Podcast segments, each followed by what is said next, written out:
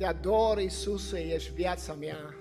John Piper spunea că Dumnezeu este cel mai mult glorificat atunci când noi, copiii Lui, ne găsim cel mai mult satisfacția și plăcerea în El.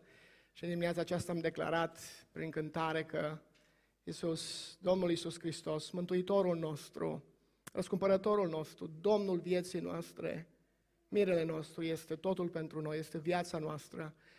Am vrea ca urmarea Lui, ucenicia noastră, în relația noastră cu El să fie prioritară și Duhul lui Dumnezeu să ne vorbească din cuvântul din dimineața aceasta care se găsește scris în Ioan capitolul 21, citim de la versetul 20 până la final, la versetul 25. Ioan capitolul 21, începând cu versetul 20. Petru s-a întors și a văzut venind după ei pe ucenicul pe care îl iubea Iisus, acela care la cine se rezemase pe pieptul lui Iisus și zisese, Doamne, cine este cel ce te vinde? Petru s-a uitat la el și a zis lui Iisus, Doamne, dar cu acesta ce va fi? Iisus i-a răspuns, dacă vreau ca el să rămână până voi veni eu, ce-ți pasă ție? Tu vino după mine. Din pricina aceasta a ieșit zvonul printre frați că ucenicul acela nu va muri deloc. Însă Iisus nu zisese lui Petru că nu va muri deloc, ci dacă vreau ca el să rămână până voi veni eu, ce-ți pasă ție? Ucenicul acesta este cel ce adeverește aceste lucruri și care le-a scris. Și știm că mărturia lui este adevărată. Mai sunt multe alte lucruri pe care le-a făcut Isus, care, dacă s-ar fi scris cu deamăruntul, cred că nici chiar în lumea aceasta n-ar fi putut încăpea cărțile care s-au scris. Amin. Dar mulțumim, Doamne, pentru că lucrurile care s-au scris, s-au scris ca noi să credem că Tu ești Fiul lui Dumnezeu și crezând să avem viața în numele Tău. Îți mulțumim pentru darul credinței, mulțumim pentru că prin Duhul Sfânt ai lucrat convingere de păcat în viața noastră, mulțumim că ne-ai revelat persoana și lucrarea lui Hristos, și ne-ai dăruit acea credință și pocăință mântuitoare prin care astăzi putem să spunem Ava, adică Tată, putem veni în prezența Ta. Doamne, declarăm și noi, e bine să fim aici, e bine să fim în prezența Ta, pentru că în niciun loc în lumea aceasta nu putem experimenta ce experimentăm aici, atunci când stăm în închinare înaintea Dumnezeului viu și adevărat, atunci când avem părtășie unii cu alții, cu poporul tău răscumpărat, înaintea feței tale, sunt nespus de multe bucurii și desfătări veșnice la dreapta ta. De aceea te rugăm, umple-ne cu bucuria mântuirii tale. Și în momentele următoare, așa cum ai făcut-o până acum, te rugăm să ne vorbești din nou prin cuvântul tău.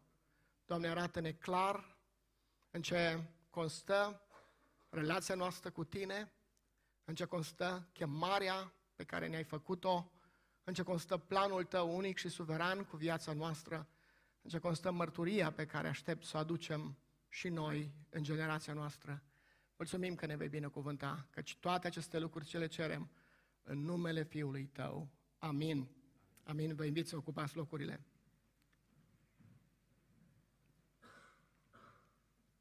Hristos a înviat și este viu în vecii vecilor, slăvit să fie numele Lui.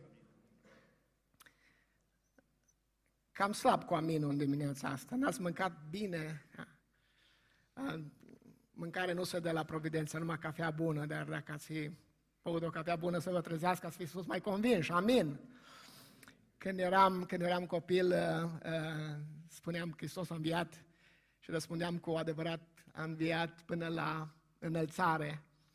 Uh, spunea Cristi că acum în vremea asta nu se mai rostește prea mult se rostește în preazma Paștelui și apoi mai puțin. Unele obiceiuri bune trebuie menținute și duse din generație în generație. Dar realitatea este că uh, noi, ca și copiii lui Dumnezeu, trăim sau trebuie să trăim realitatea învierii lui Hristos ca o experiență vie și personală în fiecare zi și Dumnezeu să ne binecuvinteze. Este providențial că în această dimineață sunt la Providența. Când Sami m-a sunat în urmă cu câteva săptămâni și m-a invitat pentru 15, nu, nu mai știu în ce context eram, eram în mașină, nu aveam agenda cu mine, nu m-am uitat. Dacă aș fi știut unde este Sami în dimineața asta, probabil că aș fi spus, mai degrabă aș vrea să fiu cu tine decât la Providența, dar uh, am apucat să-i promit lui Sami, așa că m-am ținut de cuvânt și în dimineața asta sunt la Providența, prin Providența Domnului și mă bucur de lucrul acesta. Ultima dată când am fost, uh, cred, uh, la închinare cu voi și am predicat a fost în cort. Acum este prima ocazie când sunt aici. Alina mi-a spus că trebuie să facem o poză la învonul de la Providența, da? Uh, așa că dacă cumva o să vedeți o replică a acestui amvon, poate un pic mai modificat uh, în altă parte, să știți de unde se trage, da? Toate sunt în providența lui Dumnezeu, inclusiv lucrul acesta. Uh, n-am cerut permisiunea lui Cristi ca să încep cu un spot publicitar. Acum vă cer permisiunea în direct să o fac. cineva spunea, da, dar mai bine să fac eu anunțul ăsta. Uh, cineva spunea că mierea bună nu are nevoie de reclamă, însă ca să guste o mere bună, da, uh, trebuie totuși cineva care a gustat-o să uh, spună cum este. Poate că n-ați auzit, nu știu cât de mult sunteți în temă, faptul că în această săptămână cu voia lui Dumnezeu la Biserica Emanuel avem o conferință intitulată Discernământ, o conferință despre claritate profetică, o conferință care caută să aducă o claritate biblică într-un domeniu al teologiei creștine în care există multă confuzie, multe extreme, și anume escatologia, doctrina lucrurilor viitoare. Și uh, începând cu joi, după masă de la orele 16 până sâmbătă la prânz, dorim să avem această conferință. Este o conferință destinată slujitorilor, dar nu numai slujitorilor ordinați, consacrați, cum vreți să le spuneți, ci tuturor credincioșilor interesați de subiect. Acum știu, realizez că voi sunteți oameni ocupați, dar dacă cumva uh, vă permite timpul și puteți să puneți deoparte uh, ceva timp pentru, pentru a participa, sunteți bineveniți să Vreau să vă fac această invitație și temele care sunt abordate, vorbitorii care vor veni din țară, din străinătate, sunt patru vorbitori din, din țară, patru vorbitori din străinătate. Uh, printre ei este Norbert Litt de la strigătul de la miezul nopții din, din Elveția. Sunt oameni cu experiență pe subiectul acesta. Uh, o altă, um, un alt anunț uh, um, ar fi legat de faptul că Ehm, școala în care sunt implicați, Seminarul Biblic Baptist Timișoara, organizează începând de la toamnă ehm, cursuri de echipare ehm, biblică, oferă un program de diplomă în studii biblice pentru cei care vor să cunoască mai bine Cuvântul lui Dumnezeu și să slujească în cadrul bisericilor locale. Iarăși, nu neapărat păstori, sunt cursuri destinate unui public mai, mai larg și bărbați și femei care doresc o inițiere în ceea ce privește um, hermeneutica, interpretarea Scripturii, metode de studiu biblic, uh, o privire de ansamblu asupra Vechiului și Noului Testament și o incursiune elementară în doctrinele biblice. Uh, sunt lucruri care am vrut să, să le știți. Uh, cu asta, cu îngăduința voastră, închei spotul acesta și vă invit să ne apropiem de Cuvântul lui Dumnezeu. Vreau să vă mărturisesc, uneori la alegerea, la alegerea temelor sau a, sau a titlurilor am, am o problemă, am o problemă. Uh, eram ispitit să dau un alt titlu acestui mesaj și uh, titlul la care m-am gândit inițial a fost Curioșii spiritual mor mai repede curioșii spiritual mor mai repede. Știți expresia care am învățat-o da, de când eram mici, da, când curioșii mor repede. Um, și m-am gândit la Petru și la curiozitatea lui că a murit mai repede decât Ioan și am vrut să zic că curioșii spirituali mor mai repede, dar am zis e un pic cam prea așa. Uh, însă, um, deși am pus uh, acest uh, titlu, l-am sugerat pentru rațiuni de, de publicitate, Eh, titlul mesajului meu este De ce, de ce relația cu Domnul Isus Hristos este una eminamente personală? De ce relația cu Isus Hristos este și rămâne o relație eminamente personală? Acum, un mare adevăr al vieții creștine pe care îl experimentăm fiecare dintre noi este că viața creștină nu se trăiește în izolare, nu există creștin solo, ci viața creștină și ocenicia creștină o dezvoltăm în cadrul comunității credincioșilor care este biserica.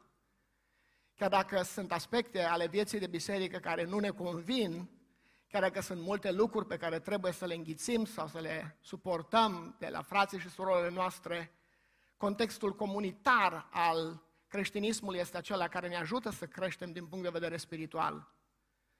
Warren Worsby, un mare predicator din secolul trecut, compara biserica lui Hristos cu arca lui Noe. Dacă n-ar fi judecata lui Dumnezeu din afară, cu greu, spunea el, ai putea să supraviețuiești la mirosurile din lăuntru, mai gândiți-vă puțin.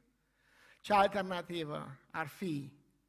Afară este dezastru, afară este judecată, o lume aflată sub judecata lui Dumnezeu, dar ne-a așezat Dumnezeu în corabia mântuirii care este Hristos și ne-a pus împreună în biserică și uneori mirosurile sunt greu de îndurat, dar aici în biserică, prin interacțiunea dintre noi, învățăm multe, multe lucruri. Nu învățăm doar nicia creștină, învățăm iertarea, anumite virtuți spirituale care nu pot să fie dezvoltate decât în cadrul comunității. Aici ne exersăm darurile spirituale pe care Duhul Sfânt ni le-a dat pentru zidirea altora, pentru zidirea trupului lui Hristos. Însă, în timp ce aspectul acesta comunitar este atât de important și esențial pentru viața creștină, n-am în această dimineață intenția ca să mă concentrez asupra lui, ci aș vrea să mă concentrez asupra unui alt aspect la fel de important, și anume că, deși trăim în comunitate, deși suntem împreună pelerini, călători spre aceeași țintă, spre aceeași destinație, relația noastră cu Domnul care ne-a mântuit este una personală. În final, în final, fiecare dintre noi, eu și tu, dragul meu, vom sta fiecare în mod personal înaintea scaunului de judecată al lui Hristos, pentru ca fiecare din noi să ne dăm socoteala pentru binele sau răul pe care l-am făcut când trăiam în trup și să ne primim răsplata pentru eh, modul în care l-am slujit și l-am urmat pe Hristos. Deci, în această dimineață aș vrea ca Duhul lui Dumnezeu să stârnească din nou, prin modul unic pe care, pe care El poate, această dorință de a privi fiecare din noi în dreptul nostru la Domnul nostru, la cel care odată, atunci când eram pe calea păcatului, cu fața îndreptată spre pierzare, spre iad, ne-a chemat la El și ne-a spus pe nume, vino, Marius, vino și urmează-mă. Aș vrea să auzim din nou chemarea Lui. Aș vrea să înțelegem din nou planul Lui. Aș vrea să înțelegem din nou misiunea și mărturia la care El ne cheamă. Avem nevoie să ne renoim relația noastră cu Hristos și ea să nu se fosilizeze, ea să nu se anchilozeze, ea să nu devine ceva ca un lucru de apucat, ea să nu uh, intre într-o stare așa de... Avem nevoie să investim în relația noastră cu El, la fel cum ca soț încercăm să investim în relația cu soția, uh, cu partenerul nostru de viață, avem nevoie să o facem și în relația cu Hristos. Spune Scriptura aici, Petru s-a întors și a văzut venind după el pe ucenicul pe care îl iubea Iisus, care la cine se rezemase pe pieptul lui Iisus și zisese, Doamne, cine este cel ce te vinde? Petru s-a uitat la el și a zis lui Iisus, Doamne, dar cu acesta ce va fi? Și Domnul Iisus temperiază, calmează curiozitatea nesănătoasă a lui Petru cu aceste cuvinte care ni se potrivesc fiecare dintre noi. Ce-ți pasă ție? Tu vino după mine. Știți cu toții contextul, da? Arătarea de la Mare Tiberioadei. Momentul acela ales de Domnul Isus pentru a-l restaura pe Petru în slujbă. A avut Domnul Isus cu Petru o întâlnire privată, după înviere, când i s-a arătat și l-a asigurat probabil de iertarea lui. Dar avea Domnul Isus să se arate din nou și în public, în fața celorlalți, Domnul Isus să îl restaureze pe Petru în slujire. Și creează Domnul Isus niște scenarii care tare interesant se potrivesc. Unul dintre ele cu prima pescuire, primul moment al uceniciei, când la pescuirea minunată, Luca capitolul 5, Domnul Isus trece pe lângă Marea Galilei și după o noapte de eșec în pescuit, Domnul Isus îi spune, aruncă smrejele în partea cealaltă și Petru un pic protestează și zice, Doamne, îmi dăm ție credit că ești bun predicator, dar dă-ne și nouă un pic creditul că știm și noi, suntem pescar de meserie, dar zice, la cuvântul tău vom arunca mrejile. La cuvântul tău vom arunca mrejile. Și rezultatul a fost o pescuire atât de minunată că era să se um, răstoarne corabia. Ceva similar se întâmplă și aici. Domnul Iisus creează un scenariu similar, creează apoi un scenariu similar cu momentul lepădării lui Petru, atunci când um, pe țărm, când Petru ajunge și când s-au coborât pe țărm, a văzut acolo juratic de cărbuni. Poate că acel juratic de cărbuni i-a dus aminte de focul dușmanilor la care el s-a dus să se încălzească. Și apoi de față cu toți ceilalți, Domnul Iisus îl confruntă pe Petru cu trei întrebări personale. Simone, fiul lui Iona, mă iubești tu mai mult decât aceștia? Și știți răspunsul lui Petru? Și știți iritarea lui că îi pune întrebarea și a treia oară ca și cum nu ar fi avut încredere în răspunsul lui. Și pentru fiecare ocazie Domnul Iisus, de ale pădării, Domnul Iisus îi dă o ocazie noită să reafirme dragostea față de El. Toate acestea le cunoaștem așa de bine.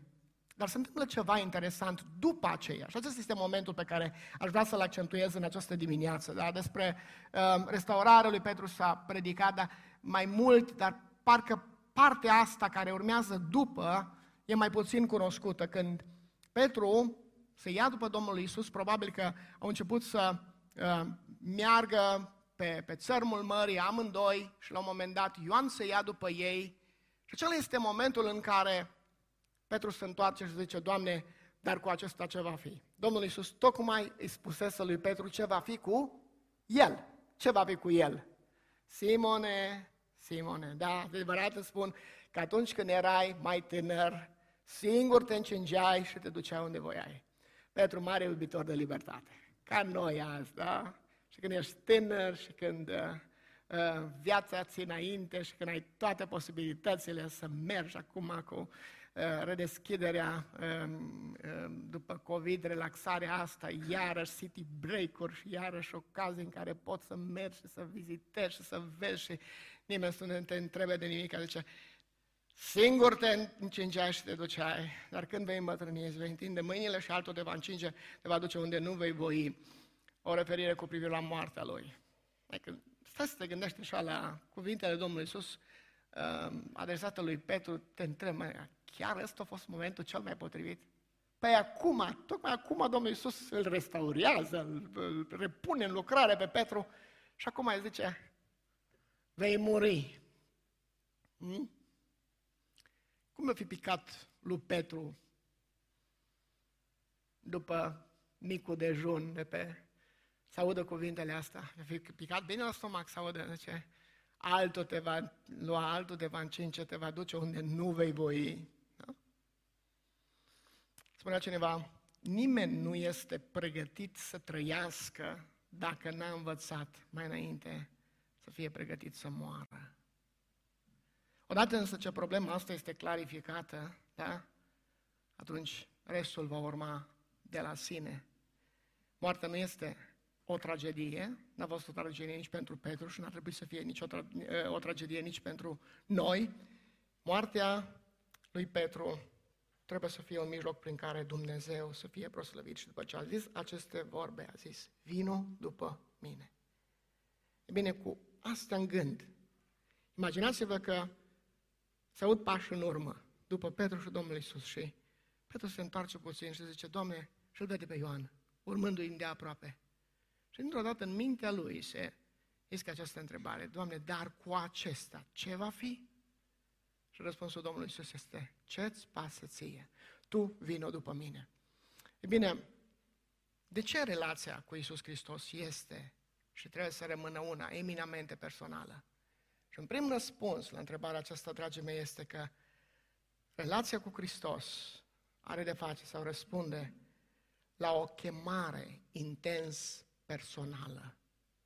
La o chemare intens personală, vino după mine.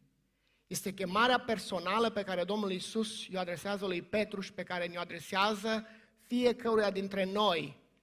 Nu este o chemare la general, nu este o chemare adresată unui grup întreg, este o chemare personală adresată la persoana a doua singular. Tu vino după mine. Când înțelegem lucrul acesta, curiozitatea nesănătoasă cu privire la chemările altora este dată la o parte. Și trebuie dată la o parte pentru că orice deviație sau divagație sau distracție, cum vreți să o spuneți, de la ceea ce ne împiedică să ne focalizăm pe această chemare personală este periculoasă. Oare de ce Petru pune această întrebare? De ce suntem și noi curioși de alții? Am ascultat, am auzit expresii de genul acesta, trăim prin comparații, spunea cineva, un membru într-un comitet a unei biserici. Și o biserică se uită la altă biserică. Și unii dintr-o biserică se uită cu jind la ce se întâmplă la altă biserică, la numărul de tineri care vin la biserică, la stilul de închinare, la cât de tare bubuie difuzoarele, la numărul de convertiți de botezuri, la mascote, la tot felul de chestii, la tot felul de inovații care atrag, la prezența pe internet. Predicatorul se uită la alții, la alți predicatori și gândește, măi, câte like-uri are asta pe Facebook? Sau câte clipuri vizualizate? Și Înțelegeți să spun, da? Fiecare dintre voi și puteți aplica cum vreți. De, de unde vine curiozitatea asta? De ce ne place nouă? E o chestie românească asta? E o chestie românească? Nu, Petru n-a fost uh, român, e clar. E o chestie care nu ține neapărat de o etnie, poate că anumite etnii mai amplifică fenomenul. Mă gândesc că la noi, la români, faptul că suntem români, asta mai amplifică mai mult curiozitatea asta și comparația nesănătoasă. Dar cred că ține de, de natura noastră umană, căzută și de o curiozitate nesănătoasă de a cu privire la, la altul. A, Scriptura spune clar că trebuie să fim interesați de alții în ce privește nevoile altora, să fim, să veghem unii asupra altora, dragoste și la fapte bune și în mod clar nu cred că trebuie interpretat cuvintele Domnului Isus ce-ți pasă ție, tu vino după mine în sensul că nu trebuie să ne intereseze de bunăstarea spirituală a fraților noștri, de nevoile pe care le vedem și care trebuie să le împlinim. Nu la asta se referă Domnul Isus, ci se referă la acea curiozitate nesănătoasă, nenecesară, care are de-a face cu planul lui Dumnezeu și chemarea lui Dumnezeu în viața altora. Când însă înțelegi că această chemare îți este adresată în mod personal, atunci această curiozitate nenecesară este dată la o parte și este locuită cu o focalizare necesară. Tu vino după mine. Când Petru este curios de Ioan? Spune Scriptura, zice, Petru s-a întors. În momentul în care Petru își ia privirea de la Domnul Isus și se întoarce în spate și îl vede pe Ioan, se pare interesant să pună o asemenea întrebare. A fost cel puțin două ocazii în care Petru și-a luat privirea de la Domnul Isus, n-a privit spre el. La pescuirea minunată, atunci când a fost confruntat cu slava lui Hristos, el se uită la el, la nevrednicia lui, la păcătoșenia lui și spune, Doamne, pleacă de la mine că sunt un păcătos. Și apoi, într-un alt moment critic, când Petru, da, spre creditul lui, spre deosebire de toți ceilalți din corabie, îi spune Domnul Iisus, dacă ești tu, Iisus, atunci spune-mi, poruncește să vin la tine pe ape și Domnul Iisus spune, vino. Și Petru iasă din corabie și începe să meargă spre Domnul Iisus până la un moment când ce face? Se uită în jur, se uită la valuri, în momentul în care și-a luat privirea de la Isus și s-a uitat la circumstanțe, a început să se scufunde. Observați tiparul, observați Ori de câte ori ne luăm privirea de la Domnul Isus și suntem distrași de orice altceva, de ce se întâmplă în jurul nostru, de cei din jurul nostru, de planul lui Dumnezeu în viața lor, de modul în care Dumnezeu îi binecuvintează, de altceva în afară de Hristos, suntem în pericol. De aceea cuvântul lui Dumnezeu ne spune, ațintiți-vă privirile spre căpetenia și desăvârșirea credinței voastre. În fața mea, dragul meu, în fața ta, trebuie să rămână doar Domnul Isus Hristos cu privirea țintă spre El, trebuie să-mi urmez chemarea pe care El mi-a dat-o și în dimineața aceasta aș vrea să faci un exercițiu de memorie și să îi mulțumești lui Dumnezeu pentru acel moment în care ai auzit pentru prima dată chemarea la mântuire. În mod distinct, atunci când te aflai în întuneric spiritual, când l-ai auzit pe Hristos chemându-te, poate a fost o seară de evangelizare, poate a fost un moment de, de cercetare în viața ta, când poate erai singur, dar te-ai plecat pe genunchi și ai înțeles că ești păcătos, ai înțeles că ești sub condamnarea judecății lui Dumnezeu, dar ai înțeles că Isus Hristos te cheamă și chemarea Lui, dragul meu, la urmarea Lui este o chemare la ucenicie pe toată viața. Eu pun egal între mântuire și ucenicie, pentru că nu există două chemări. Unii cred că mai întâi Hristos te cheamă ca să te ierte de păcate și apoi te cheamă la ucenicie. Nu! Atunci când Hristos ne cheamă, să-L urmăm pe El, ne cheamă să ne mântuiască, să ne ierte păcatele, dar ne cheamă să recunoaștem ca Domn al vieții noastre. Noi nu înțelegem poate pe deplin atunci toate implicațiile domniei Lui în viața noastră, dar El este Domnul.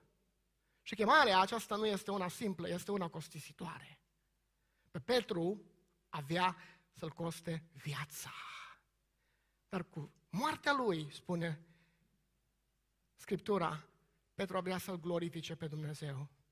Gândesc la Apostolul Pavel care spune, vreau un singur lucru, Hristos să fie glorificat, fie în viața mea, fie în moartea mea. Viața noastră și moartea noastră este un mijloc prin care Dumnezeu poate fi glorificat. Asta este chemarea lui Hristos.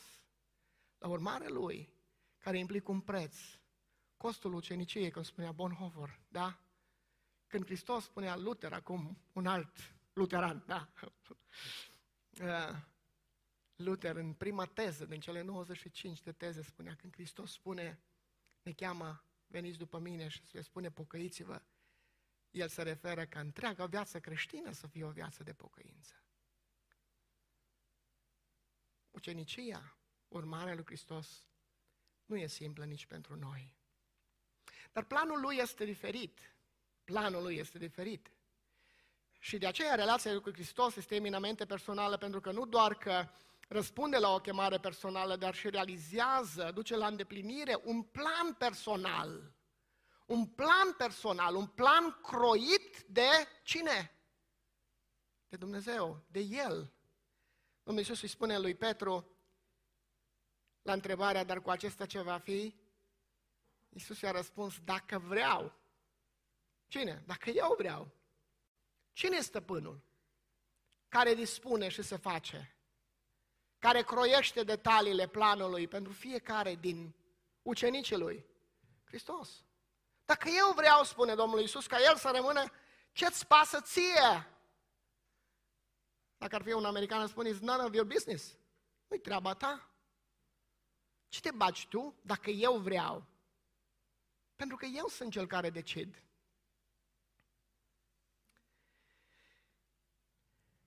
Mă gândesc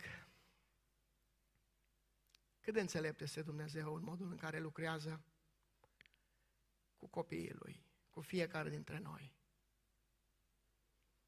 Există o chemare personală la urmare lui Hristos. Dar există un plan personal. Da, știm că există un plan unitar al lui Dumnezeu care cuprinde toate lucrurile. Dar planul acesta pe care Dumnezeu îl duce la îndeplinire, îl duce la îndeplinire împlinindu-și planul lui particular cu privire la fiecare dintre noi. Dumnezeu în mod suveran a ales când să ne naștem, ce familie să ne naștem, ce părinți să avem, ce frați și surori să avem sau dacă să avem, ce condiție socială în care uh, să ne dezvoltăm, ce fel de educație să primim, ce fel de resurse să beneficiem, ce fel de șanse să avem în viață. Dumnezeu, în mod suveran, a rânduit toate aceste lucruri. Din punct de vedere spiritual, nu există o experiență spirituală identică 100% cu alta. Petru avea să experimenteze lucrul acesta pe propria lui piele atunci când s-a pornit furia lui Irod împotriva bisericii. Citiți în fapte capitolul 12. Și pentru că Irod voia să intre sub pielea evreilor, să le facă pe plac, ce a făcut? A închis și pe Iacov și pe Petru în temniță. Care a fost soarta lui Iacov? A fost omorât de Irod. Care a fost soarta lui Petru? Care a fost planul lui Dumnezeu pentru Petru? A fost eliberat. S-a rugat biserica și pentru unii și pentru alții? Putea Dumnezeu să-l elibereze și pe Iacov? Absolut! Dar planul lui Dumnezeu pentru Iacov a fost unul și planul lui Dumnezeu pentru Petru a fost altul. Pentru Petru acum și pentru Ioan, pentru că vorbim despre ei, planul lui Dumnezeu a fost diferit. Pentru Petru, chemarea lui Dumnezeu și planul lui a fost ca el să păstorească turma lui Dumnezeu, elușei, oițele și miei. Și Petru este cel care înțelege responsabilitatea aceasta pastorală. Și Petru este în mod special un păstor. Da, a fost un apostol, un evanghelist, un om care a deschis împărăția lui Dumnezeu la rusalile evreilor și apoi la rusalile neamurilor în casa lui Corneliu. Dar a fost eminamente un păstor al turmei Petru este acela care scrie altor păstori în epistola sa, zice, eu sunt împreună prezbiter cu voi, păstoriți turma lui Dumnezeu, nu de sile, ci de bună voie. Și Petru trăiește da, cu această mentalitate și uh, pastorală și moartea lui este o moarte de martir. Care a fost responsabilitatea sau planul lui Dumnezeu pentru Ioan? Când Domnul Iisus îi spune lui Petru, dacă eu vreau ca el să trăiască până când voi veni eu. Zice, a ieșit zvonul printre frați că ucenicul nu va muri deloc. Iisus n-a spus lucrul acesta. N-a spus nici că Ioan va trăi până la venirea Domnului, n-a spus nici că Ioan va muri. Există o ambiguitate, dar așadar în răspunsul Domnului Iisus. Însă planul lui Dumnezeu cu Ioan a fost diferit. Ioan a avut o responsabilitate să fie un evanghelist care să ofere Bisericii lui Hristos cea mai extraordinară și mai teologică relatare a vieții și lucrării Domnului Isus, Evanghelia Ioanină, care vine la sfârșitul vremii apostolice să completeze mărturia celor trei evangeliști sinoptici și să prezinte viața și lucrarea lui Hristos de sus, o cristologie de sus, Isus este Fiul lui Dumnezeu. Și apoi tot Ioan să scrie cartea Apocalipsa, revelația lui Isus Hristos, care să încheie canonul Noului Testament. Ce chemare unică! Și apoi Ioan, din tradiția creștină, se pare că a fost singurul dintre apostoli care nu a murit moarte de martir, a trăit o viață lungă, a avut și el problemele lui, exilat în insula Patmos, a suferit, a băut și el paharul, da, cum Domnul Iisus avea să-i spună, dar nu ca Petru și ca ceilalți. Ce vreau să spun prin aceasta? Vreau să spun că planul lui Dumnezeu și pentru noi este diferit. Și de aceea ar trebui să-i mulțumim lui Dumnezeu pentru modul în care, în înțelepciunea lui, El a croit toate detaliile acestui plan. Ne vedem la familia noastră și Dumnezeu ne-a binecuvântat, ne-a trecut prin multe încercări, dar n-aș da pentru nimic, nu e așa, Alina? Planul lui Dumnezeu pe care l-a avut pentru viața noastră, chiar dacă El a însemnat să avem un copil cu sindrom Down, care la un an jumate să moară. Asta a fost planul lui Dumnezeu. Dar, prin încercarea aceasta, Dumnezeu ne-a deschis oportunități de slujire nesperate. Și prin încercarea aceasta, Dumnezeu ne-a binecuvântat cu un copilaș pe care am putut să îl înfiem. Știu că această chemare nu este și planul acesta nu este pentru toți. Dar celebrăm și mulțumim lui Dumnezeu pentru planul Lui pentru noi, pentru viața noastră. Care este planul lui Dumnezeu pentru viața ta? Nu putem cunoaște, dragii mei, planul lui Dumnezeu în toate detaliile, mai ales în ce privește viitorul. Dar putem în această dimineață să afirmăm în rugăciune, Doamne, îți mulțumesc pentru planul Tău pe care l-ai croit pentru mine. Îți mulțumesc pentru faptele bune pe care le-ai pus înainte, înainte de veșnicii, ca să umblu în ele. Doamne, dăm putere să împlinesc planul acesta. Dăm putere să nu zădărnicesc planul Tău pentru viața Ta. Și atunci când voi sta înaintea Ta, să dau socoteală de viața mea, sau din partea Ta cuvintele, bine rob bun și credincios. Ce plan are Dumnezeu cu tine? Nu fi preocupat de planul lui Dumnezeu pentru cei din jurul tău. Nu te uita cu jind la ceea ce au ei sau la posibilitățile lor sau la ceea ce fac ei sau la... Nu! Mulțumește lui Dumnezeu pentru planul lui, pentru viața ta și caută în fiecare zi să-l împlinești. De ce? Amin. De ce relația cu Hristos este eminamente personală? Pentru că răspunde la o chemare personală, pentru că realizează un plan personal și pentru că reflectă o mărturie personală. Reflectă o mărturie personală. Ultimele versete ale pasajului vorbesc despre mărturia lui Ioan. De 47 de ori în Evanghelie, termenul acesta este folosit. Este un termen foarte important, mărturie, mărturie, mărturie. Ioan are o mărturie. Și Ioan a fost lăsat de Hristos în adins, spre deosebire de Petru care și-a plătit mărturia cu viața, a devenit martir. Dar Ioan avea să mărturisească altfel. Și zice, ucenicul acesta este cel care adeverește aceste lucruri și care le-a scris și știm că mărturia lui este adevărată. Mai sunt multe alte lucruri pe care le-a făcut Isus. Mărturia lui Ioan este copleșitoare. Dar din mărturia, din, din faptele pe care le-a făcut Hristos, el alege și selectează cele mai importante, cu scopul ca să conducă pe cititorii lui la credință. Și de aceea spune mărturia lui, știm că este adevărată. Este o mărturie convingătoare. Mă gândesc, frații mei, că asta, cu asta trebuie să rămânem în urma sărbătorii învierii Domnului Isus. Faptul că Domnul Isus ne cheamă din nou, ne renuiește chemarea, vină după mine, ne reasigură de planul său pentru noi și ne dă putere să ne asumăm mărturia. Cum e mărturia mea? Cum e mărturia ta? În fața vecinilor noștri, în fața semenilor noștri, acelor care, care se uită la noi. Este ea o mărturie care înalță pe Hristos? Este ea o mărturie convingătoare care se conducă la credință? Este o mărturie convingătoare? Ioan spune ce era la început, ce am văzut, ce am pipăit cu mâinile noastre, ce am auzit cu urechile noastre cu privire la cuvântul vieții, aceea vă vestim și în vouă. Noi n-am fost martori oculari ca și Ioan, dar avem mărturia Scripturilor pe care am crezut-o și pe care putem să o transmitem și altora. Mă rog ca Dumnezeu să ne dea putere să punem accentul pe relația noastră cu Hristos. Dar cu acesta ce va fi? Ce-ți pasă ție? Tu vină după mine. Amin.